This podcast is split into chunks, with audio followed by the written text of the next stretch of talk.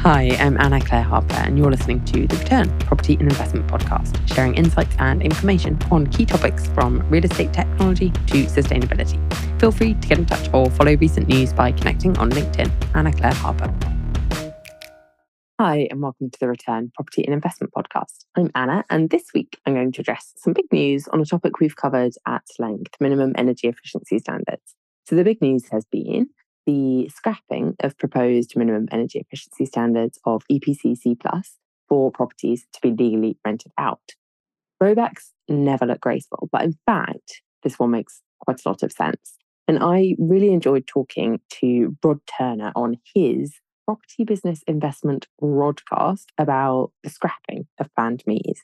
So, in this episode, I'm just going to share that recording.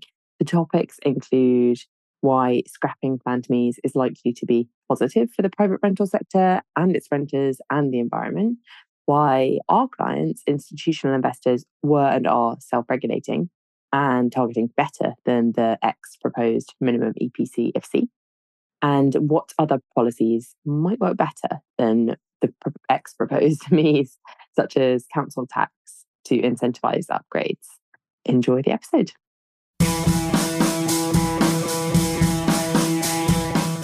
Welcome to the Rodcast with Rod Turner, the show all about real estate. We discuss everything that affects asset backed businesses, investments, and go deep into the details with some of the best in the business. Hello, everyone, and welcome to another episode of our news updates on the Rodcast. My guest today has had a career focused on optimizing residential investments throughout regulatory and market changes. So, for the news that's come out over the last couple of weeks, she should be perfectly placed to have a great discussion. She's the co founder of GreenResi, which is a company that helps residential investors and asset managers to future proof and grow their rental portfolios at scale. She's also the chair of Cambridge University Land Society's Residential Forum. She's released two best selling books on residential property, and she regularly comments on housing in the mainstream news, including the Financial Times and BBC. She also hosts a fantastic podcast as well called The Return. And my guest, if in case you haven't already guessed, is Anna Clare Harper. So welcome, Anna. Thanks for coming on the show today. Thank you so much for having me. It's nice to be on the other side for once. I bet it is. So look, let's get on with some of the major news stories. And the big one was the Prime Minister rolling back on these uh, MEES and the EPC requirements. Yeah. Do you want to run through kind of what we all thought as landlords and investors they were going to be and what now has changed? Yeah, of course. So, since 2018 and 2020, respectively, landlords have no longer been able to continue to let out domestic private rental sector properties that are covered by MEES regulations. So, MEES regulations in general are already in place. But in that case, that was applying to EPCs rated below E. And there's various exemptions in place, including a cost cap.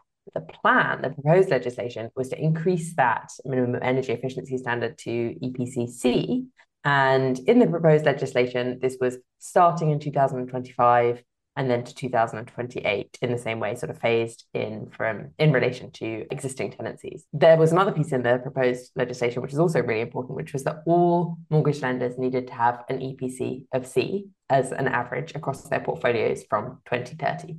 And the big surprise is that this proposed legislation has been scrapped. So, so it's quite a big change considering that this would have had a very significant impact on the private rental sector. About two thirds of homes fall below the proposed minimum EPC. And so it's, but it's also probably the source of quite a big, quite a large amount breadth of relief from many investors, property managers, and so on. And so, why do you think it was scrapped? What's the reasoning behind the Prime Minister's decision on that? Yeah, I mean, there's many different ways of looking at it, but ultimately, the closer we were getting to the planned time frame, i.e., 2025, 2028, whatever it would become, the harder it becomes to deliver. And by rowing back on the commitment that we had in that, or the proposed commitment, that gives everyone in the private rental sector a bit more time and flexibility on the method that they pick to do the things that to be honest, everybody knows need to happen. And I do think it's probably worth talking about those two things because just sort of taking a step back on the planned minimum energy efficiency standards, they were totally in keeping with two broader policy trends. One is a cross party desire for a more professional private rental sector, and that has been the case for many years now. The idea being to make the private rental sector and the provision of homes more professional because as we know like rental the rental sector is becoming more and more important yep. rent is such a huge portion of spending for renters and yet as we know the bulk of the private rental sector is non-professional typically people owning properties in their personal names on the side of a job perhaps or because they've ended up with an effectively an accidental portfolio. And that's not seen as kind of the future and where we need to be in terms of professionalism of provision. So policies like Section 24 tax changes, the Renters Reform Bill, the additional stamp duty land tax rate, all of that was aimed in this one direction, which was a more professional private rental sector. And minimum increasing minimum energy efficiency standards very much aligns with that. And the other big kind of broader policy trend is the aiming for net zero. And that's a legally binding climate change target and it's almost impossible to achieve without essentially attempting to eliminate greenhouse gases from UK buildings. So if you look at kind of the way the way we emit greenhouse gas emissions at the moment, according to the Climate Change Committee, about 14% of UK emissions are from homes. So there is no way of ignoring homes in moving to net zero. And it's just not enough to have higher standards for new homes. New homes are basically tiny by comparison with the Especially size. when we're only building 110,000 a year. absolutely minuscule and and 98% of the homes that we use in five years time let's say are already already exist so those are the ones that we need to retrofit so the point of mentioning those kind of two broader policy trends is that actually the idea of minimum energy efficiency standards and of them increasing really did fit in quite well with two other broader policy trends the problem was that it was essentially almost impossible to deliver with the time that we have left and other enablers that were missing. So things like national grid capacity, skills shortage, and funding for private landlords. So those bits would be critical to actually achieving minimum energy efficiency standards.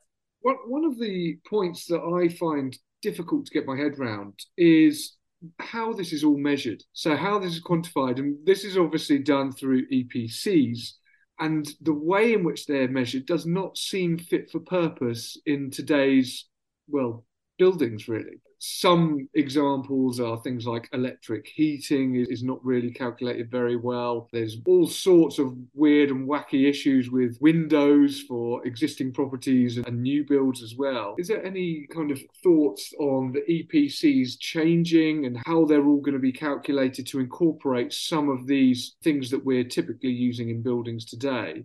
And do you think any of that's got any reasoning behind the Prime Minister's decision to roll back on this?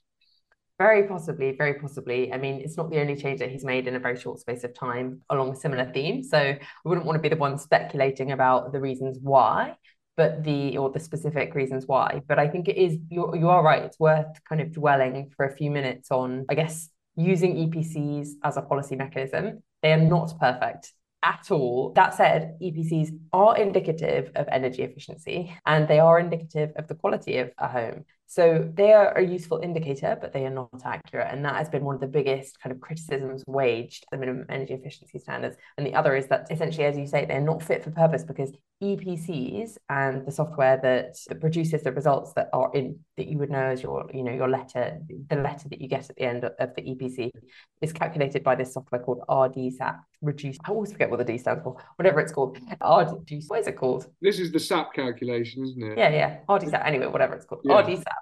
Just remember the acronym. Um, that software plus the manual data input, which is your EPC assessor going around to a property, collecting data about the property. Um, those two things are put together and come out with a set of results. And that set of results is a rating for the property, a potential rating, a set of recommendations. Um, the problem with that is that that whole system is based on the cost to heat a home. So the idea being that to reduce energy bills, essentially, that is different and a different set of parameters to what you would use if you were just aiming for net zero. So if you're aiming for net zero, you would be looking, for example, at insulating the building to the extent that you can, insulating the envelope, and then putting in a heat pump. That set of changes could make energy bills more expensive. So the, the problem is where those two um, objectives diverge in terms of what the actual practical steps that you would take in the building are. Does that answer the question? It absolutely does. And and even there's almost a third reducing carbon as well, which is also different to the amount of energy that can, say, escape a home, things like that. And that D stood for data, by the way, as well. That's it. Thank you. I, had, I, had, to look it up because I couldn't work it out either. So, one of the other things was around gas boilers. So, not just the EPC, so not just the fact that landlords no longer will need to have it rated as a C or above by 2025, but also there were there was a ban on gas boilers, which has also been scrapped now. What are your thoughts on that? And is gas here to stay? Are we going to all be running kind of electric heating systems in the future?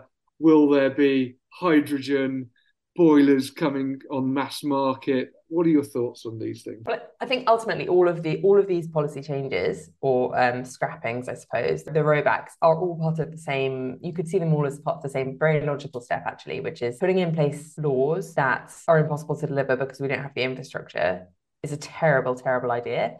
And this is all just part of the same thing. Um, so, for example, in this case, you know, we don't have the national grid capacity and capability to facilitate the shift to electric. And same same situation with um, with electric cars.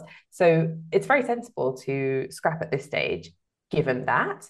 The one thing I guess I would say is that we have kind of historically, and I guess for the last couple of years, as a country, underinvested in infrastructure. And you could consider all of that energy infrastructure and also housing infrastructure to be pretty critical to good quality of life, um, as well as to a lower energy consuming and lower greenhouse gas consuming lifestyle. Um, so we do actually need to do that investment. Otherwise, none of this is going to happen. And I think it's I think it's being a bit more strategic and being a bit more long term. And one of the problems that we have with these policy changes is that they're quite short term decisions. They're not four years for some reason. What's that? Sorry they always seem to roll around every four years. You say, well, yeah, but also, I mean, yes, they always are, but also the problem is that net zero 2050 is not a short term decision. Like that's a long range objective, which means we need long term strategies. Absolutely. And his housing policy in particular has been absolutely atrocious for like very kind of vote winning um crowd pleaser policies and it's not sustain like the outcomes are not sustainable either environmentally or socially we're facing we're sort of seeing this things falling apart now i think we're starting to see it Absolutely. And I want to pick up on one of the things you said about kind of, you touched on the fact that our housing stock, we haven't really been investing in that. We haven't been investing in the infrastructure. In Europe, we have the leakiest housing in the whole of Europe at the moment. That really comes down to the fact that our housing, because of the quite an industrial country, 100 odd years ago, we built lots of homes then. And throughout the last sort of 100 years, we haven't actually been replacing homes at the same rate at which we knock them down. And we've been keeping sort of buildings up. After the war, we built, we actually built over 400,000 homes some years. But we were also knocking quite a lot down as well. And so our net housing wasn't as good. But when we were building those homes, we weren't building them for 100 years. We were building them for 20, 30 years. But those homes are all still here today. And we haven't really gone back and retrofitted them and we haven't been building for the long term. And that is a massive problem because now we are sitting in a lot of Victorian homes and things like that where they're not really fit for today's kind of energy requirements. Got rid of them. No, you're completely right. To, and to put some stats on that, and sorry to interrupt you, but yeah. to, just to put some stats on that, the extent of unsuitability, it is partly about the carbon emissions that we just talked about 14% of greenhouse gas emissions, for example, and a huge proportion of carbon um, coming from coming from homes, but also renter bills. In the last year or so, know, fuel poverty went up to over 55%, and that's despite the vast amounts of money that have been put into energy price guarantees. So it's a really significant problem that you mentioned. And I think just looking at the European example, that's a really, really good, helpful comparison. Their housing stock is much more fit for purpose. One of the things that in some countries across Europe has worked really well is more institutional ownership. So, for example, in Germany, housing stock is typically much better quality, and the ownership is also much more concentrated. So, that kind of comes back to that point we made earlier about the private rental sector being more professional. And it also ties in sort of very neatly with the work that we do at GreenResi, which is essentially helping institutional and professional investors and managers to understand the granular nature of the, I'll call it non professional private rental sector and understand how they can invest in that and invest for the future because they genuinely do want to invest in sustainable opportunities they are not particularly keen on things like commercial real estate right now, which is very volatile. Values have gone down 20, 30%. So they like the idea of residential for rent, but typically don't have the experience of, of the complexities of existing private rental sector homes. Whereas new builds, kind of shiny new, like you can sell that to an institution as a concept because it looks great and it feels great. But this existing stock that we have so much of and that has so many social and environmental problems associated is just a bit harder. So so we kind of act that bridge between the more professional investors and the opportunities within the private rental sector.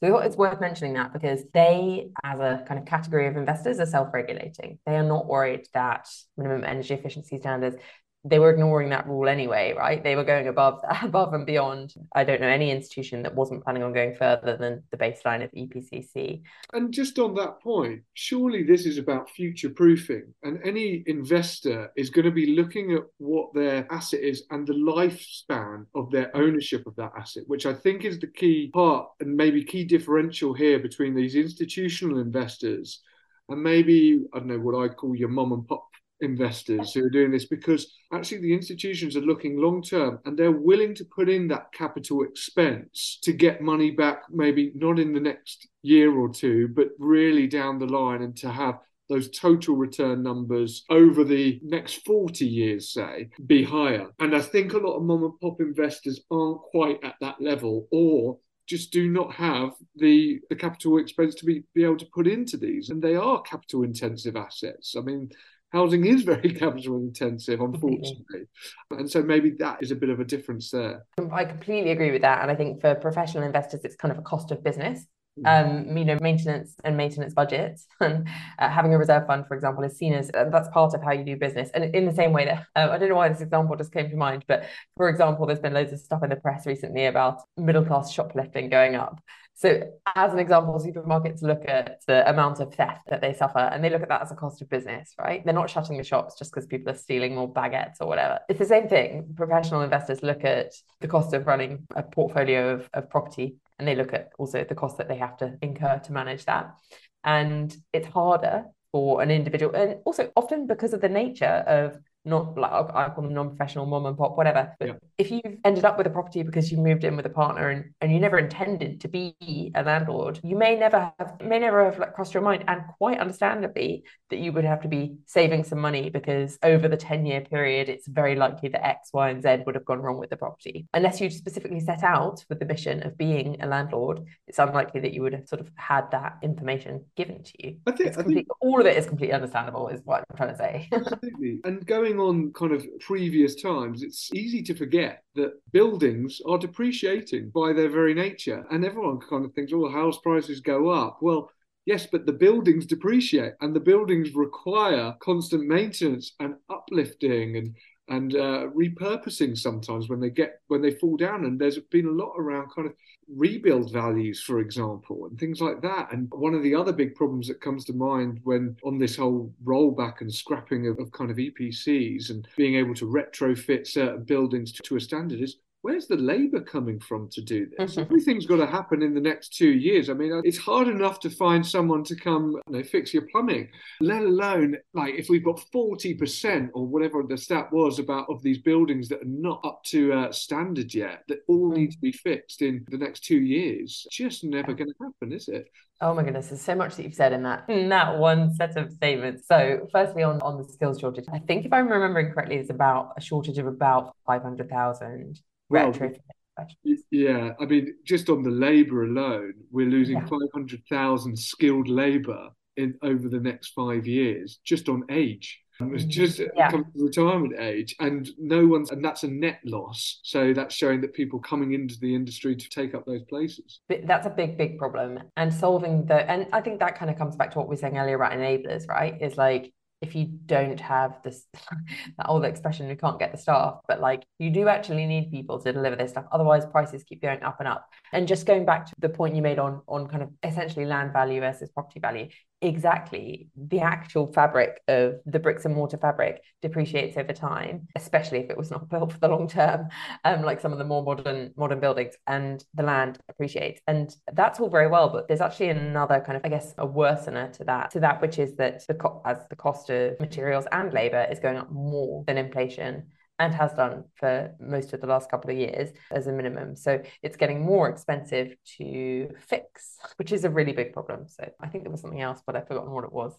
Well, I just also jotted down a note when you mentioned kind of energy bills as well. Even with all the price cap guarantees we've had, the amount gone up. And there's a stat yeah. I've got here, which is the bottom 10% of households, two or before COVID, were spending 7% of their household income on energy. That is now 20% of their household income is spent on energy, which is an insane increase in just a couple of years. So, and like you say, that's with all these kind of caps on prices as well. We've seen kind of all, everything in the news at the moment is about oil prices and things go all rocketing up because there's such a shortage and things like that. So, hmm. I do think there's a lot to be said for this kind of gap and how we're going to get to this net zero. Sure we'll well, we might as well start talking now about kind of uh, if we've got solar, wind, nuclear. Are we going to be able to? What's a realistic transition time to get into that and away from the fossil fuels that we've been using? Because it's not like you can flick a switch and go, like you said, national grid's not ready mm. for it. What do you think is a reasonable and realistic amount of time to be able to actually transition to, I don't know, 90% of all UK homes to, to be at an EPC C or above? That question is probably slightly beyond my pay grade. But what I would say, I do think there's, there's some really interesting and important points to make around the time frame but also around, I guess, joining up policies together. Because as you say, energy policy and housing policy are so intertwined in terms of both what is required and also what the outcomes will be. Ditto transport policy and housing policy, like everything has to be linked together, immigration policy and housing policy. And what we have seen in recent years is, is absolutely not joined up thinking. So, for example, immigration policies are totally are totally misaligned with housing policies. And you mentioned earlier, you know, the extent to which we're actually building new homes, not very much compared to like last year, 500,000 um, net net migrants into the UK.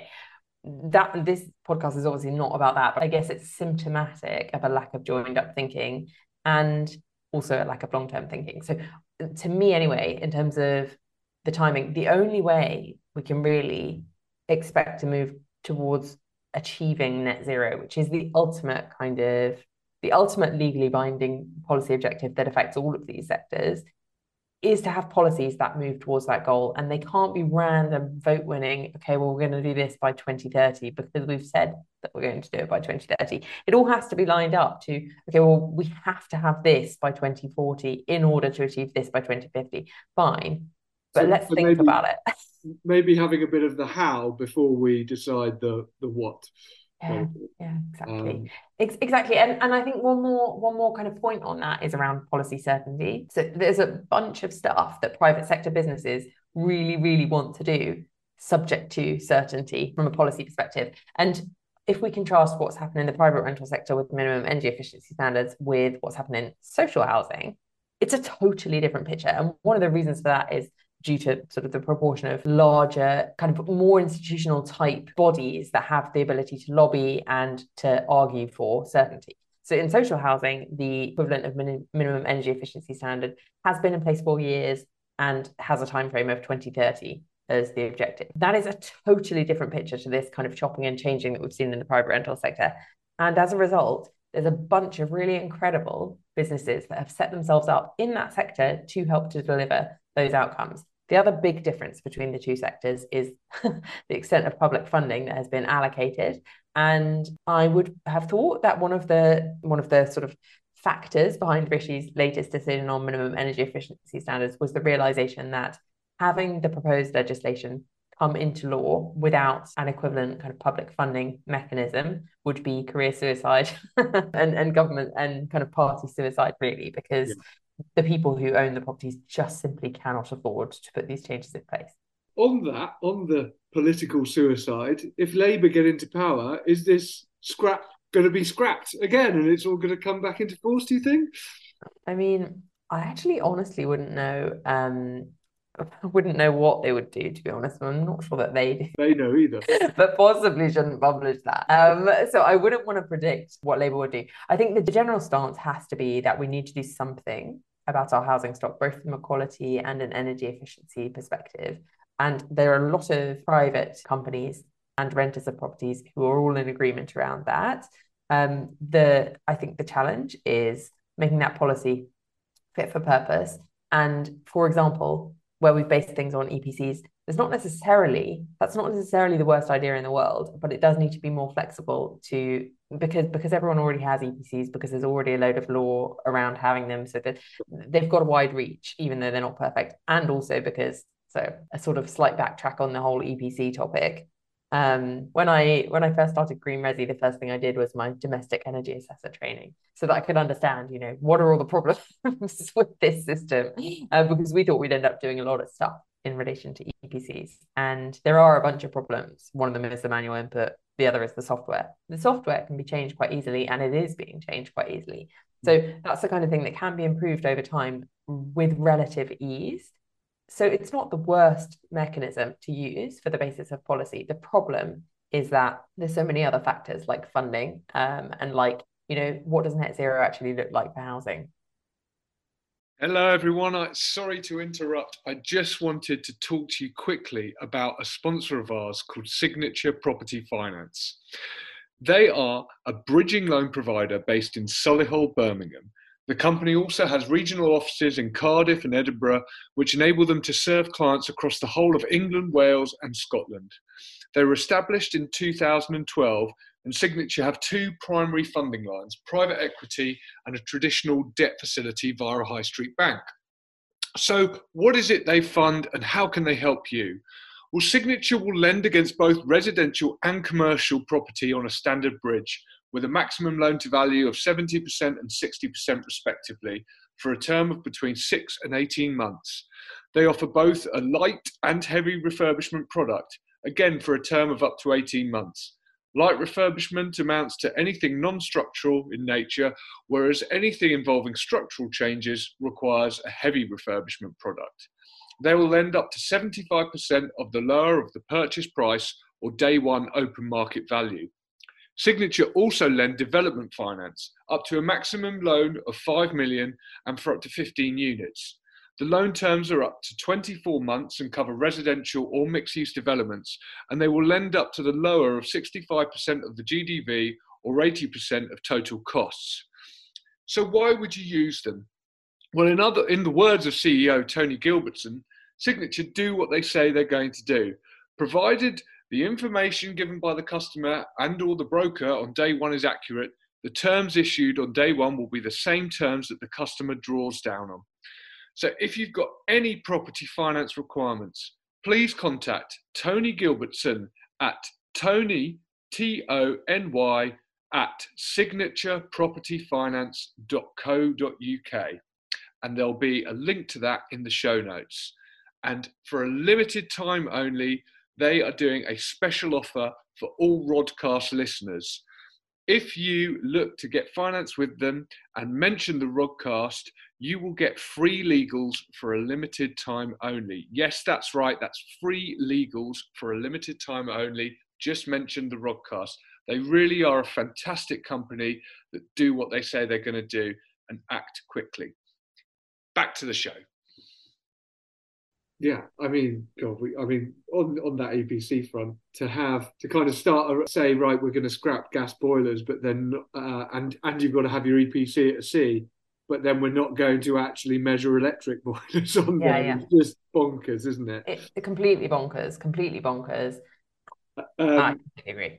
I mean, yeah, there's so much there. I think as a as an investor, some landlords might be thinking, "Hey, this is fantastic news. I'm not going to bother retrofitting and I'm not going to have to worry about it. I mean, my kind of thought process is I'm still going to be looking at how I can make my properties as energy efficient as possible. Because, again, like we had that long term outlook and the institutionals versus the non professional landlords, it's I want to put that capital expense in now because it's going to get me better returns. Yeah, it might not be the case that can charge higher rents, but I'm sure my property is going to.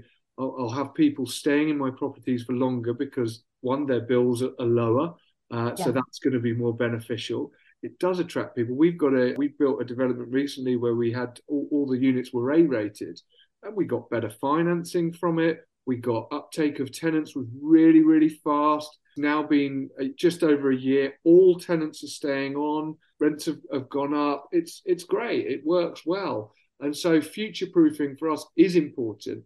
The difficulty yeah. is if you've got I don't know a property in Timbuktu that's worth fifty grand, to then try and retrofit it is still going to cost a similar amount as if it's in Mayfair. And so but as a proportion of the capital value, it's astronomical, and that is the difficulty. And I know Rishi Sunak was kind of, I don't know the ins and outs of it, but was, was hinting that look, we won't force you to do this, but we'll still, there'll still be grants available for certain properties and certain uplifts as well, which made me think, hey, look, using the carrot is, is always going to be better than using the stick in these circumstances. I, I, find it quite odd that they haven't haven't tried to do that more of that recently. What well, are your thoughts? It, is it odd? Because given what we said earlier about I like I, I do understand what you're saying, but I I don't think it's that odd given that giving giving out grant funding to private rental sector at this point would be at odds with the idea of um of trying to make the sector more professional. I, I think it's more likely that there are grants available to professional landlords in the right structures, in the right setups, and the, the point there is is not just about sort of being biased in favor of big business. It's about being able to regulate the owners of something that is so critical to the social fabric of the country so there is a good reason for having sort of encouraging that professionalization as it were um, and it is kind of a social and an environmental reason so uh, I, I would have thought that there will be some funding um, down the line. It just I just suspect it won't be a grant for every uh, every landlord who applies for it on an individual level. So Anna, if you were made, um, I don't know, this year's twenty-first housing minister or whatever number we're on at the oh, moment, yeah. um, what what would you put in place? What what would you make any changes to to what's going on? Well, I think I sent you um, a housing policy paper that I wrote earlier this year, and I just happen to have quite a lot of ideas. So we did um we did a housing policy paper with the Whitehall Group, which is part of the Cambridge University Land Society that you mentioned in the introduction, and we had so much. I mean, we had such a great time creating all these alternative policies because the whole point of that policy that policy paper was, whilst a lot of professional politicians can't really freely, we had the opportunity to criticize criticize without worrying um, and then to and then to suggest you know radical policies and and a couple of policies so we we covered every single uh, tenure which again often actually yes. see in policy we see certainly in in terms of headlines we see policies around first time buyers. And that is one part one tenure and it's not representative. And often the money doesn't really go to the people who need it the most anyway. For example with the help to buy scheme which everyone dubbed help to sell and really ultimately most of the people who benefited could have afforded to buy without it anyway. So as an example we try to avoid stuff like that. Um, and I think one of my favourite um, policies that we suggested in that was was around adjusting council tax, which is obviously already already affects everybody to take into account things like the environmental impact of the properties and use that as a lever, a serious lever to um, to to to shift and incentivize retrofit rather than um, a blanket a blanket sort of requirement. Why not incentivize this? Make it make it part of make it capitalist. Really. What a what a great idea! I, yeah. I think that's brilliant. And like I said, it's it's incentivizing people and investors and landlords is is the obvious way. If hmm. look, if if if this increases your returns by putting in this investment, then why wouldn't you do it? Of course, exactly. we're going to do it. We're, we're all investors, so it's it's playing to kind of what people what people are into. So I think that's brilliant. And um, yeah, if you don't mind, we can put a put a link to yeah. to that, um, to that paper one, definitely yeah, on, on the show notes. Definitely, I will. I'll ping you a link after this. Brilliant. So, Anna, thanks so much for coming on today. It's been absolutely brilliant to talk to you. Um, if anyone wants to get in touch with you, what's where's the best place to go? So, LinkedIn, Anna Clare Harper. Uh, we've also got a business website, which is greenresi.com, um, spelled exactly as you would imagine it. And I have a personal website, um, which is Anna Clare Harper, no I in Clare.com. Uh, and I'd love to hear from anyone who listens. And um, also, yeah, maybe we can pop a pop a link to my podcast in the show notes as well, just in case anyone wants to check that out. Probably so, this episode will be there too. so we will get links to all of those in the show notes. So thanks very much and hope we can do this again. And me too. Thank you so much. Enjoy the rest of your evening. Thank you.